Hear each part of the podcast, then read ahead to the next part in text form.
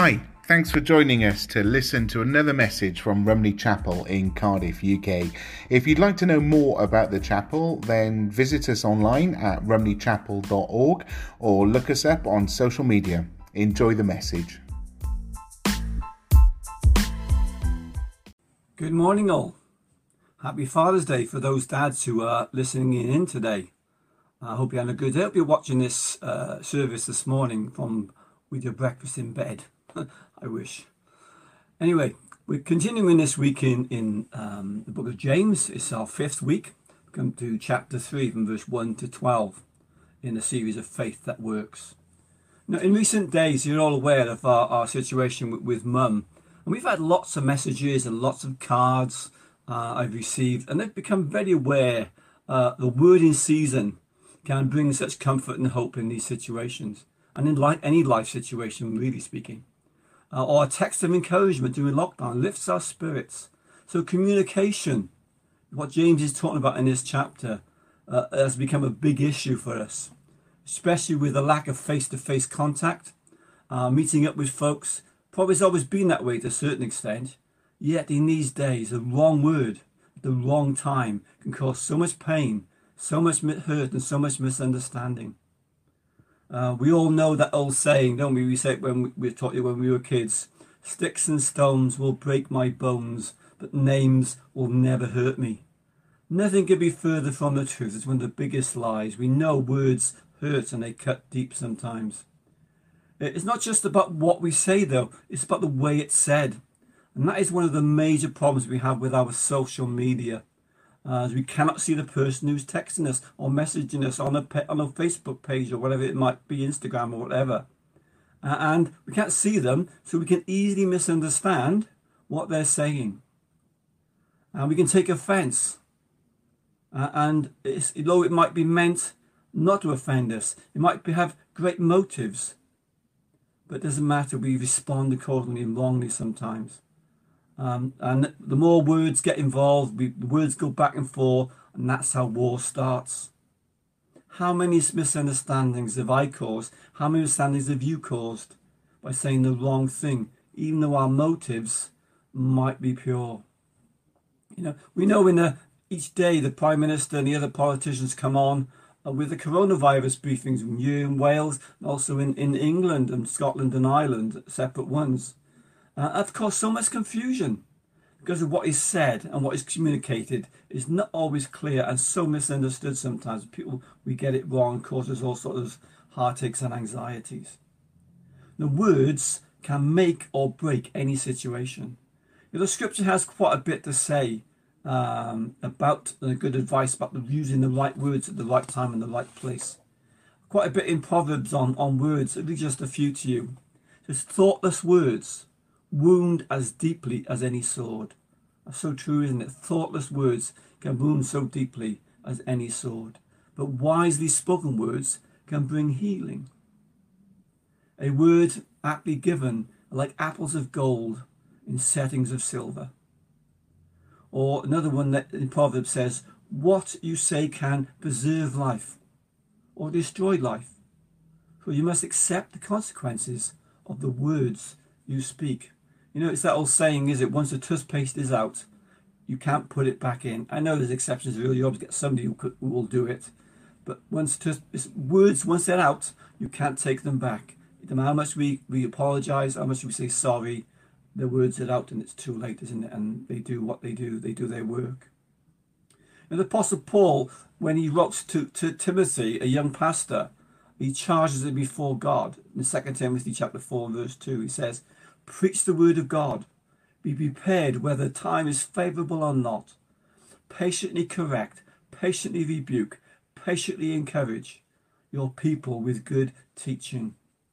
Now, that is the cry of many today in all sorts of different uh, scenarios and different uh, problems that people are facing is what we need is education, education, education. Um, this is the place where James starts off was in, in verse 1 and 2.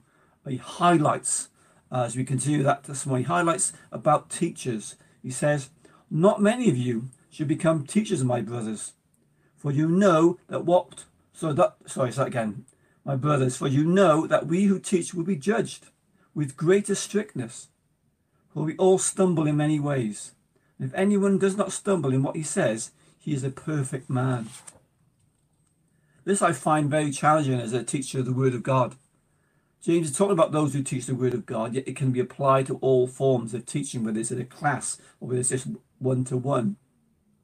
The responsibility of bringing the truth, whatever the subject might be, is a challenge. Because what we say can affect so much and mold someone's thinking and set them on certain pathways, right or wrong. It's also a privilege to be a teacher, but it also comes with a caveat because uh, as a teacher of God's word, I will be held accountable and will be judged more strictly. It's what the scripture is saying. You know, James recognizes that if if it, if we never get it wrong, and if we never stumble on what we say, then we are perfect. I wish none of us could say that's true of us.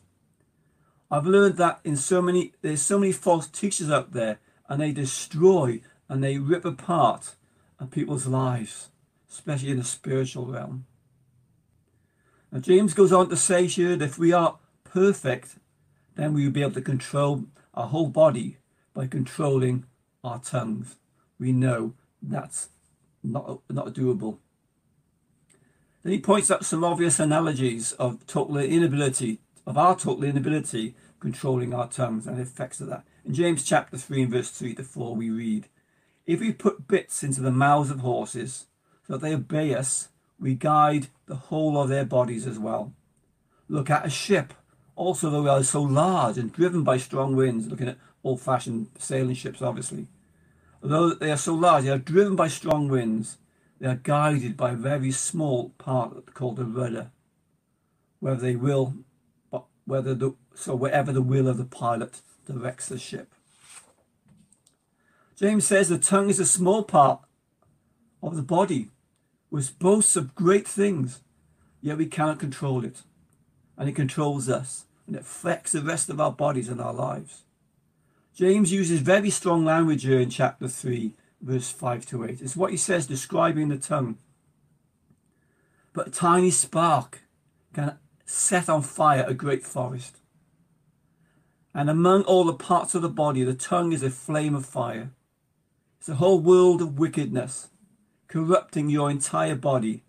It can set your whole life on fire, for it is set on fire by hell itself. People can tame all kinds of animals, birds, reptiles, fish, but no one can tame the tongue. It is a restless and evil, full of deadly poison. Have you ever noticed, whenever there's a disagreement or argument, it's never my fault, it's never your fault, it's never our fault? And we tend to go on the defensive, don't we? And it's usually over something small, but gets all blown out of proportion. We all know families and can point to families, and even in our own families perhaps, I've not spoken for years, but no one quite remembers what the deal was all about in the first place. What started it all? Know, it sometimes takes someone, they, they may be the one at fault, to say sorry, or maybe not the one at fault, to say sorry. Allow me to go on a little bit of a tangent here, just a few sentences, really thinking about that word sorry. Saying sorry is such a hard thing sometimes, isn't it? We no one likes to say sorry, especially if they feel that they're right. But that is exactly what Jesus did for you and me. Our argument with God, our Creator. He had done nothing but love us and showed us compassion and grace. What, what was our response to that? Mankind rejected him. In my past, I rejected him and turned away from his love. Yet at that point of argument, that point of rejection, that point of walking away from him, Jesus steps in and says, on our behalf, Father, I'm sorry. Please forgive them. I'll pay the price for them. And he took our place on the cross. He paid the price for our redemption and our reconciliation to God. The Bible says that God was in Christ, reconciling the world unto himself. He paid the price for us. We no longer have to pay. Eternal life is free. All we need to do is accept it as any gift. We accept any gift. When someone offers you a gift, you don't question it, you take it. and you enjoy it and you use it and let it be part of who you are. That's what He's done for us. Salvation for you and me is free. Jesus paid for it. You know, James goes on then into further verses, verse 9 and so on. He goes on to say a few more things about the words we use. But it's not just about the words we use that come out of our mouth, it's what's in the heart that motivates the tongue. It says here in the book of James about stuff to do with it. What spills out of our hearts. You know, when you're carrying a cup of tea, someone bumps your elbow, what spills out? It's the tea. When we get knocked in life, when we get knocked or something said to us upsets us, what spills out, I wonder? James says here in verse 9, with it, this tongue he's talking about, with it we bless our Lord and Father. And yet with it we curse the people who, who are made in the likeness of God, in God's image. With the same mouth came blessing and cursing. My brothers, these things ought not to be, not to be so. Now James challenges you about contradictions. We say we worship and bless the Father one minute, and next we are cursing our fellow man who's made in the image of God. James says here the strong words, brothers, and he means sisters or brothers and sisters. These things are not right and not ought to be. That is a challenge, isn't it, to us? What not ought to be, yet we still do these things. It reminds me of some verses in Matthew, uh, Jesus spoke, some words Jesus spoke. He says, It's not what goes into the mouth that defiles the person, but what comes out of the mouth defiles the person. So what comes out of our mouths defiles us who we are. What is James challenged us here about? What he's saying, what comes out of our mouths, what words we use that curse and honour God. Curse or honour God. Is the language we is our language we use reflect on the one we serve and follow? Do they point to him or they turn people off? Do folks know we are following Jesus by the way we speak and the way we act? What do they find when they come to us? Remember, um, James and John went to pray and they were arrested for healing the lame man at the Gate Beautiful, whether it, I think it's called Gate Beautiful, I'm not sure now. Yet they, the people said, Who are these unlearned men? But they perceived by the what they did and what they said these men had been with Jesus. I wonder if they can say about that as we go out, not out today because we're still in lockdown, but when we go out, when we go out and share in our lives with people around us, do they perceive that we've been with Jesus? Or what should folks expect when we claim allegiance to the King of Kings and Lord of Lords? I don't necessarily see here just about swearing bad language. It's not just about that. It's about language use that is unnecessary to use. And also the way we speak to each other as family of God or in our normal families. How do we speak together? With loving tones or is always with anger, antagonism? Even sarcasm sometimes can be wrong. Even to be, be making sure what we say to people is truth and can be trusted. And no one should say of us, take what they say with a pinch of salt. James also goes on to say then in verse 11, Does a spring pour forth from the same opening both fresh and salt water? Obviously, the answer to that is no. Can a fig tree, my brothers, bear olives? The answer to that is obviously no.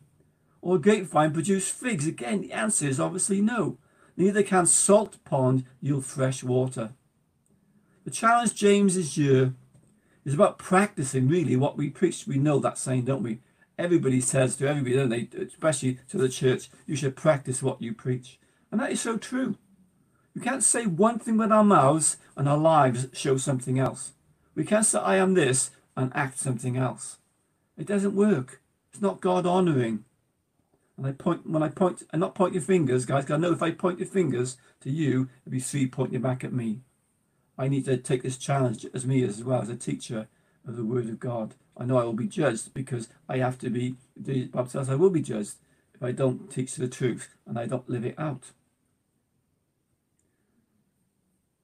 Controlling our tongues, which controls our body, honoring Christ, points to his love and grace with the help of the Holy Spirit. That's what it's about. Words, we should be speaking words that reconcile, words that create harmony, words of peace that bring hope.